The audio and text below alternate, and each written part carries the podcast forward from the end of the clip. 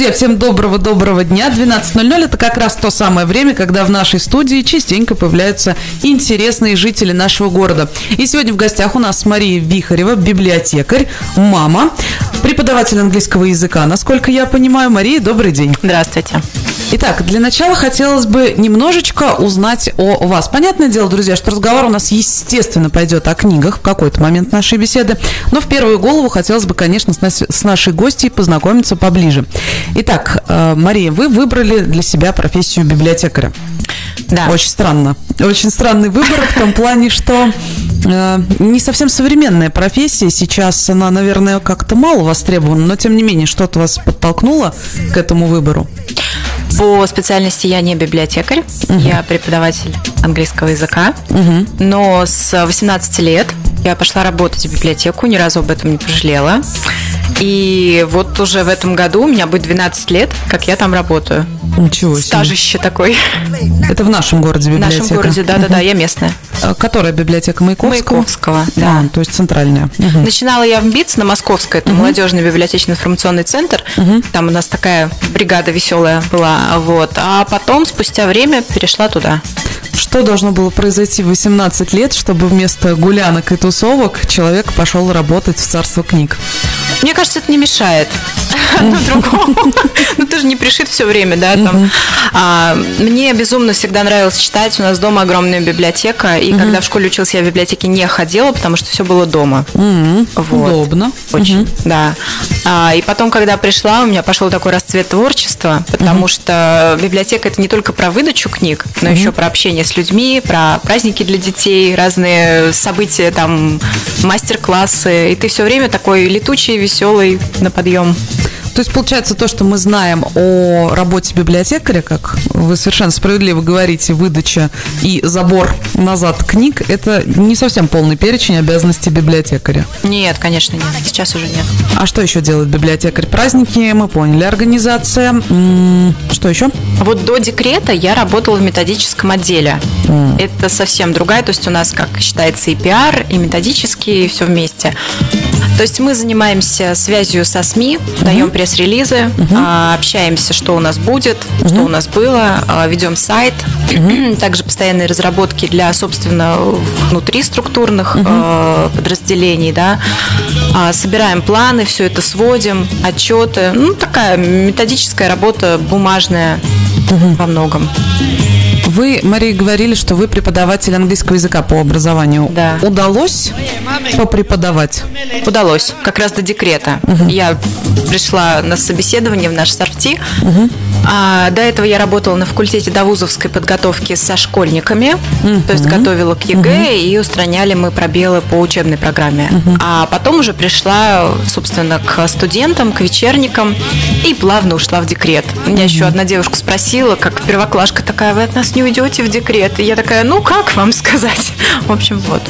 По опыту интересно, с кем легче работать, со школьниками или со студентами? Мне с детьми интереснее, но студенты, конечно, уже более Э, не люблю это слово мотивация, но угу. они уже взрослые люди, которые понимают, что им нужно закончить. Они угу. уже видят вот эту конечную цель, диплом, а школьники все-таки не всегда понимают, зачем это нужно. И не знаю, насколько ваша компетенция ответить мне на этот вопрос, но тем не менее любопытно. У нас с РФТИ это все-таки больше про техническое направление физики, математики, инженеры и так далее, и так далее. И неоднократно, кстати, от студентов тоже в том числе я слышала, ну зачем нам английский язык? Зачем физикам, математикам и вообще технарям нужен английский язык? Мне кажется, чтобы читать различные исследования на этом языке. Угу. Потому что вот когда я стала мамой, а, очень много медицинских вещей тебе приходится, да, то есть про педагогику ты прочитаешь на русском, угу. а вот медицинские исследования все-таки зарубежные, они, ну, как бы на класс выше. Угу. И если ты читаешь блоги различных доказательных врачей, то ты так или иначе сталкиваешься, да, со ссылками на английские источники. Угу. Угу. Я думаю, для ученых это тоже актуально, потому что, ну, нужно быть как-то в авангарде и не отставать. Это было, друзья, лирическое отступление от э, темы библиотекаря. На самом деле мы сегодня разговариваем про книги и про библиотеки и вообще в целом. Вот всегда интересовал меня, Мария, вопрос. Как библиотекарям удается ориентироваться в гигантском количестве книг? Понятное дело, что сейчас, ну, последние там лет 10, допустим, возьмем, даже не 10, может быть, и поменьше.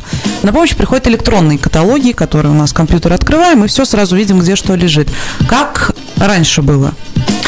Раньше были каталоги, которые заполнялись вручную, и огромные вот эти вот наши ящички с карточками, да. Угу.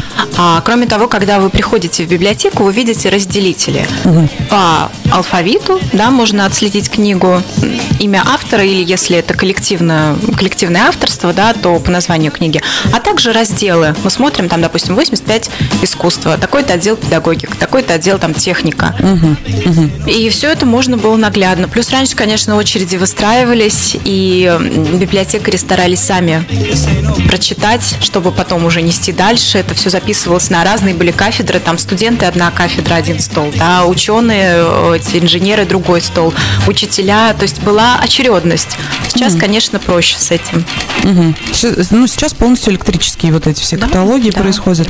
Туда тоже приходилось вручную заводить? Конечно, и до сих пор этим и занимаются. Да. То есть к вам поступают книги. Вот тоже очень интересный вопрос, откуда книги в библиотеке? Книги? Ну как, мы же заказываем, у нас угу. есть определенное комплектование, фонд, угу. книги заказываются. А, кстати, вот э, часто дарят. Недавно у нас угу. была акция, да, дарение.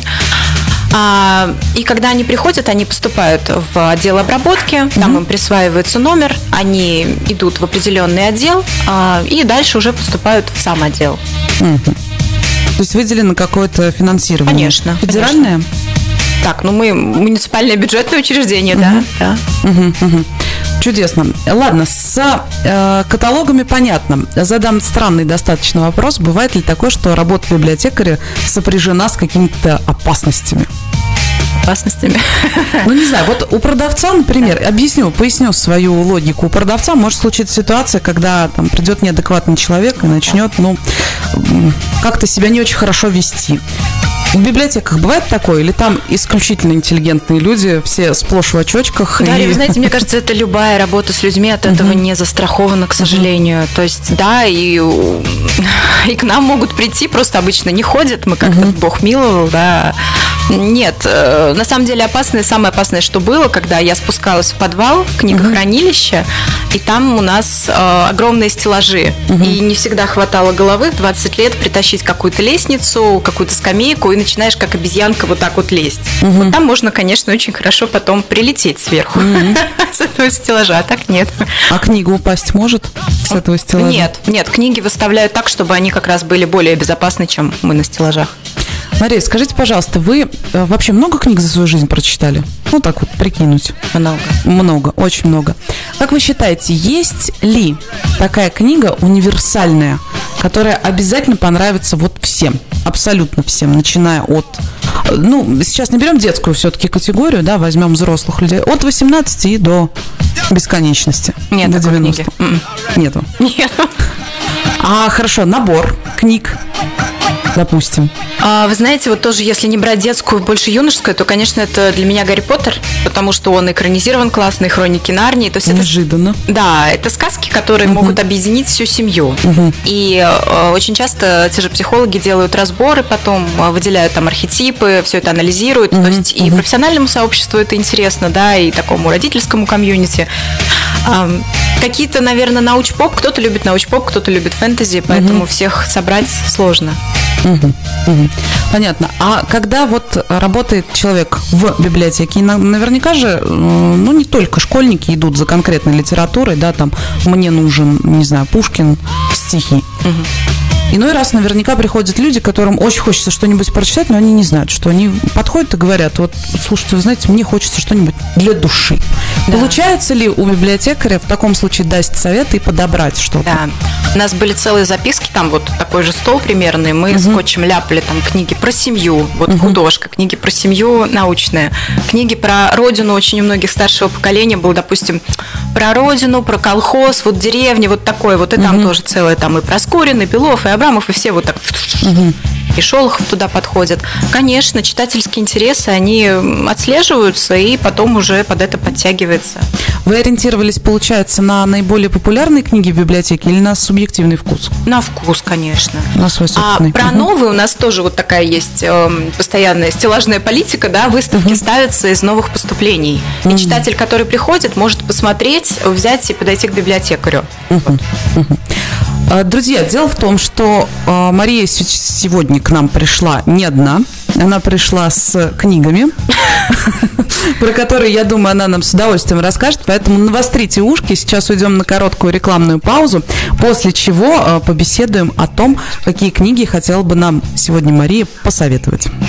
А мы продолжаем, друзья, нашу обеденную понедельничную беседу. У нас сегодня в гостях Мария Вихарева, человек, который хочет нам всем рассказать о том, какие книги стоило бы, наверное, прочитать. Дело в том, что Мария работает библиотекарем уже на протяжении 12 лет. За свою жизнь прочитала гигантское количество книг. И, наверное, Мария, вам очень хочется, чтобы как можно больше читающих людей было, поскольку у нас радио все-таки умное, и я абсолютно уверена в том, что наш, наши слушатели любят читать книги. Поэтому м, попрошу вас порекомендовать нашим слушателям что-нибудь, что вам хочется. А, я сама очень много занималась с детьми mm-hmm. разным, то есть и в библиотеке, и в институте, и плюс у меня была практика ведения английского для детей. И когда ты все время с детьми, логично возникает вопрос, э, как же с ними общаться. Потому что одно дело быть таким легким, веселым, молодым, да, дети любят все-таки молодых, а, и другое дело все-таки как-то это делать э, с границами, да, с определенными угу. моментами учитель-ученик. Очень сложно. Очень, да, угу. сложно. Я тоже заметила по себе. И когда уже стала мамой, там еще больше вырос запас книг, которые хотела бы прочитать.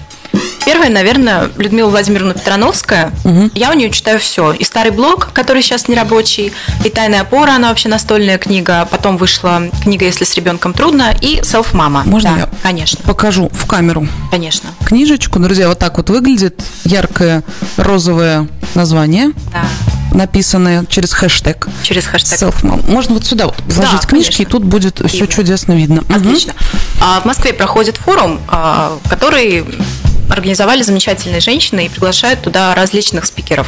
И э, в том числе Людмилу Владимировну Петрановскую. Эта книга вышла по мотивам, скажем так, самых частых вопросов. Угу. Когда мама выходит на работу, очень многие сталкиваются с двумя чувствами. Да? Чувство вины, что ты оставляешь ребенка, а ребенок не совсем еще садиковский, да, или вообще не садиковский, а деньги угу. зарабатывать надо. А, или же, наоборот, чувство быстрее хочу к людям, к людям, я устала в декрете. Я ко второй категории отношусь однозначно.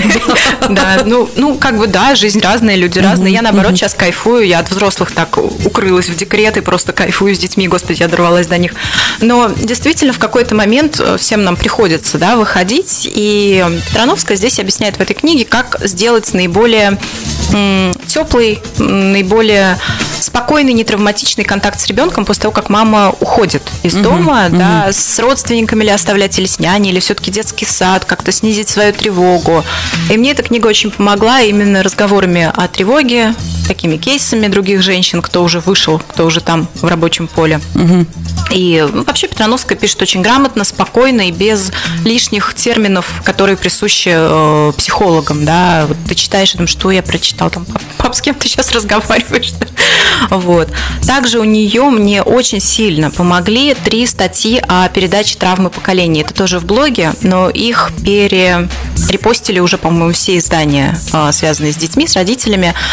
А, про историю страны. И тут быстренько переметнусь к другому автору.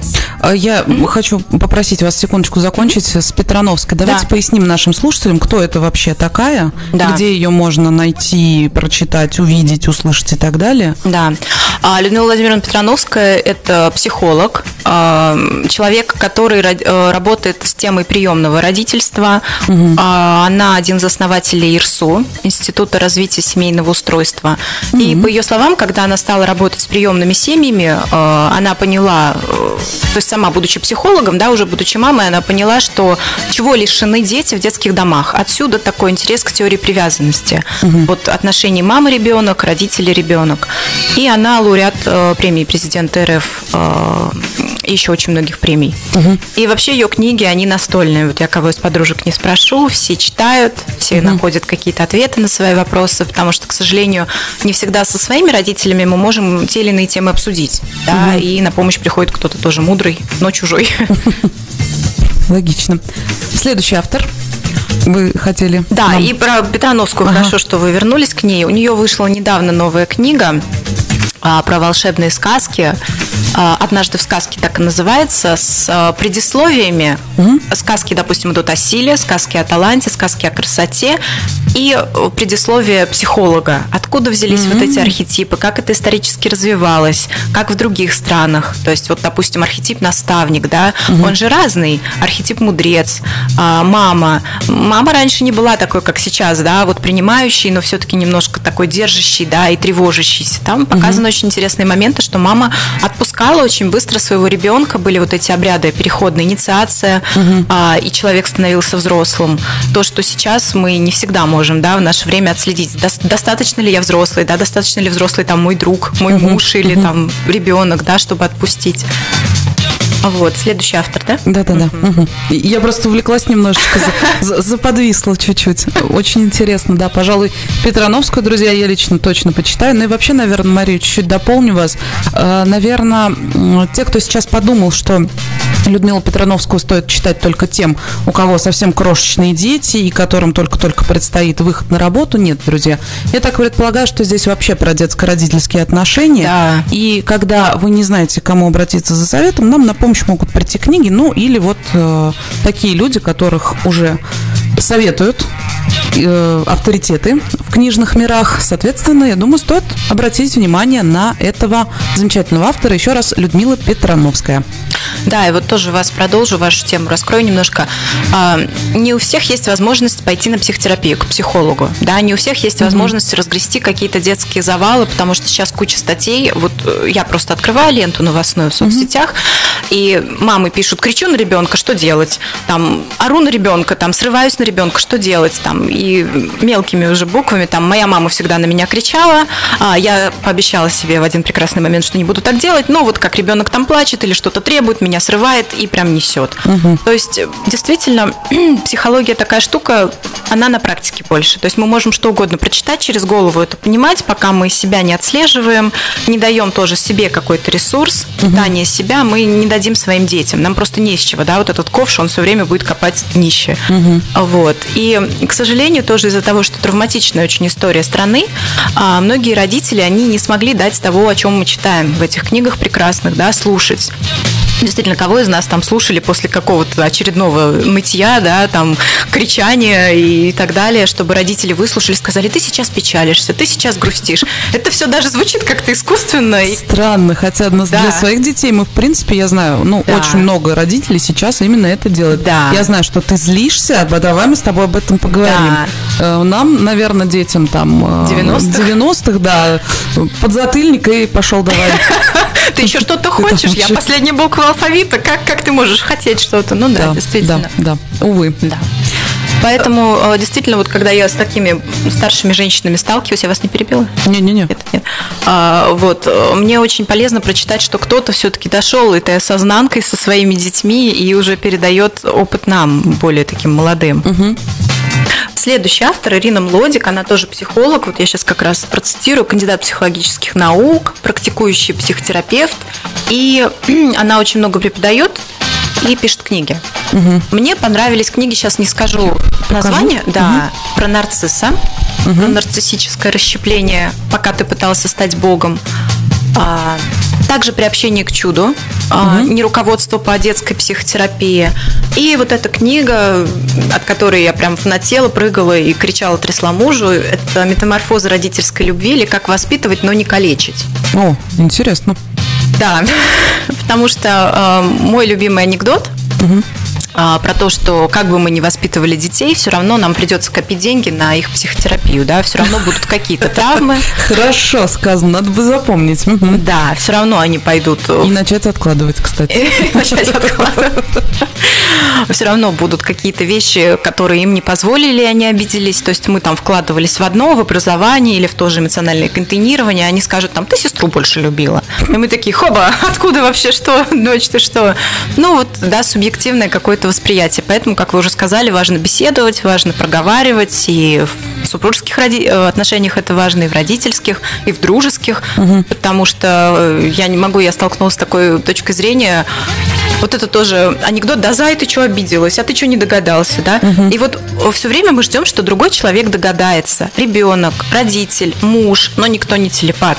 Угу. И рано или поздно ты приходишь к тому, что придется, да, словами через рот проговаривать, что сейчас, на что я завелась, да? Угу. И другой человек тоже, что вот он устал. Не то, что он пришел и на тебя сразу там, да, какую-то агрессию, а вот он устал, ему нужно побыть одному, вот мужчина пришел с работы, да, угу. или женщина пришла там родительского собрания, ей нужно подождать, прежде чем идти к детям, себя, вот, вот эту кислородную маску на себя. Угу. И умлодик еще я положу потом. Угу, угу. Тут очень интересные главы про различные наказания, как они влияют на ребенка. А, вот, допустим, для меня очевидно, понятно, да, для многих, что физические наказания, они очень тяжелые, они травмируют, и, в принципе, за это можно... Э, Бесполезно, кстати. Да. Я по своему опыту могу сказать, друзья, сейчас страшно скажу, значит, меня в детстве пороли ревнем ровно два раза. Ну, за дело, вот за дело, я понимаю сейчас. Но бесполезно, я продолжала это делать, мне было плевать, что мне тут да, применили да. что-то. И очень подрывает, на самом деле, доверие, мне кажется, любой шлепок, любое применение силы потом сложно с родителями. Нам некогда было об этом думать, да, это были суровые 90 Да, выживали как могли, тут да, согласна с вами. Но... Угол. Что, кстати, психологи думают насчет углов? А, углы абсолютно тоже малоэффективны, потому что, ну, как бы человек в углу, постояв там, да, он не всегда понимает, особенно маленький человек, за что мама наказала. Угу. У ребенка происходит так, разбил вазу или что-то сделал, поставили в угол, он такой, опа, обойчики, опа, что-то еще, о, мам, привет. Он даже не может прочувствовать. И, в принципе, я считаю, что если ребенок маленький, это нормально бить вазы, и мы сами косячим. Вот у меня, допустим, несмотря на то, что я очень много занималась танцами, у меня абсолютная раскоординация, я постоянно что-то сшибаю. Угу. Как я могу за это наказывать ребенка? Ну, берите подальше ценные предметы, хрусталь обратно в стенку, да, ну, господи. Еще лучше выбросить. Выкинуть, конечно, подарить кому-нибудь, тем же бабушкам, да. А еще очень такая штука про игнорирование. То есть часто mm-hmm. родители говорят, что мы же вас не били, мы на вас не кричали, но мама могла... Э, вот истории очень привезены грустные. Мама могла на полдня уйти за какой-то проступок, и просто вот стена мамы нет. То есть в нашем возрасте мы уже можем понять, что мама обиделась там, угу. да, 20, 30 лет, 40, ну, обиделась, бывает, да, там отойдет или как-то помириться можно. Ребенок маленький, он не понимает, что мама обиделась часто на что, угу. что послужило триггером, она ему не объясняет, а для него потеря контакта с мамой – это, ну, смертельно, то есть витальная потребность ребенка быть с родителем, угу. чтобы отзеркаливали эмоции, чтобы смотрели в глаза, чтобы даже если мама кричит, она кричала на него, а не как бы там, да, вот, э, ну, куда-то. Пространство. Пространство, угу, да. Угу. А, и я читала такое исследование, что дети, которых наказывали игнорированием, а, выходом из контакта эмоционального, они потом чаще становятся а, жертвами насилия, это раз, а во-вторых, у них очень э, тяжелые происходят панические атаки, они все время различные фобии, вплоть до аэрофобии, они боятся, mm-hmm. что на них что-то сверху упадет, и психотерапевт объясняет это тем, что они привыкли к тому, что мир, ну, как бы мама, да, небезопасный, что все время ты должен быть на шаг впереди, ты должен упредить это, контролировать. Это люди, которые просто вот так вот все время сжаты, телесные блоки по всему mm-hmm. телу, это очень страшная штука. Мария, я вот э, очень сильно сейчас заинтересовалась. Вот все, что вы сейчас рассказываете, это почерпнуто исключительно из книг? Ну, Или статьи, курсы конечно. там какие-то, психотерапии? Я пока нет, я пока не начала. Я очень в эту сторону думаю, да. да. У меня маленький пухлик, пока второй, поэтому. Что касается книги, про которую Мария сейчас говорит, насколько я вижу, там сверху на обложке плашечка «Родительская библиотека» имеется. Да, да. То есть логика подсказывает, что, наверное, друзья, если у вас есть дети или планируются дети, кстати, тоже, наверное, неплохо. Вот любопытно, как, какое ваше мнение? Мое мнение, прежде чем э, появится в семье ребенок, нужно все-таки морально быть к этому готовым и понимать, что не будет э, воздушных облачков и розовых единорогов, а будет жесть. Ну, да. первый какой-то период времени. Поэтому с психологической точки зрения, наверное, тоже есть смысл готовиться. А вот, кстати, есть ли книги, например, хорошие, вот так вот на вскидку, которые можно посоветовать? Мне понравилась Ольга Белоконь. Там про mm женское здоровье, про подготовку к родам, то есть э, именно аспект здоровья. Я беременна, что делать? mm А у Петрановской та же тайная опора про беременность мамы, да, про периоды от года до трех уже, когда mm достаточно mm маленький ребенок, но такой еще привязанный к маме. Тоже про подготовку очень много статей. В основном я добирала статьями конкретными про здоровье, про не, не про психологию. На каких ресурсах читаете статьи, Мария? Раньше был такой хороший портал Матроны, сейчас он закрыл, закрылся. Э, там был уклон, ну, там были и православные статьи, да, только такой угу. на религиозную тематику. Были статьи еще а, просто общечеловеческие, психологические, та же Млодик, Петрановская, они там печатались. Угу. А сейчас я подсела на блог Марьяны Олейник, это Доула, но она также и психолог, потому угу. что к Доулам у нас отношение, кто это, такие там какие-то женщины-ведуньи, которые там, да, сопровождают роды, но они не акушерки, и в то же время они там и не подруги, угу кто они, да.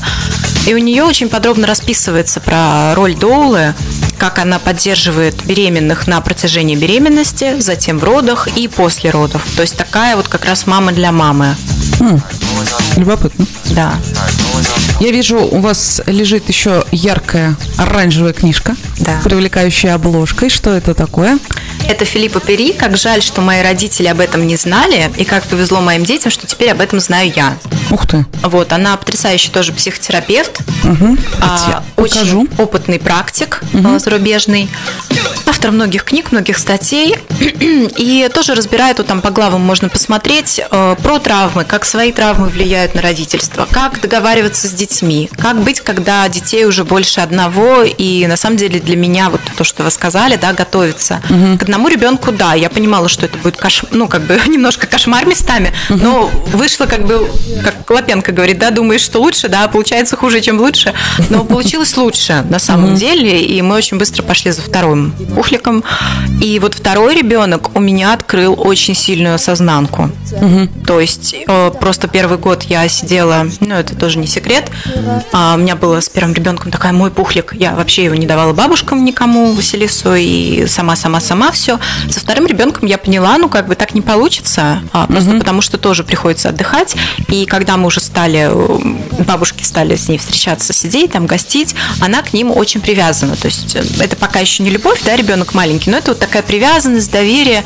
Я поняла, ну, раз ребенку самой нравится, раз она хочет, то, может быть, действительно какие-то дни, а, полдня, там, да, несколько часов она проведет с бабушками, а мы там потеленимся с младенчиком. Угу. Я стала отпускать контроль, я стала отпускать вот это вот постоянное сканирование опасности, я стала больше доверять. Угу. То есть именно потому, что родила второго ребенка. Угу. И в этом помогли, конечно же, в том числе книги. Книги, да, да, да, через голову. Угу.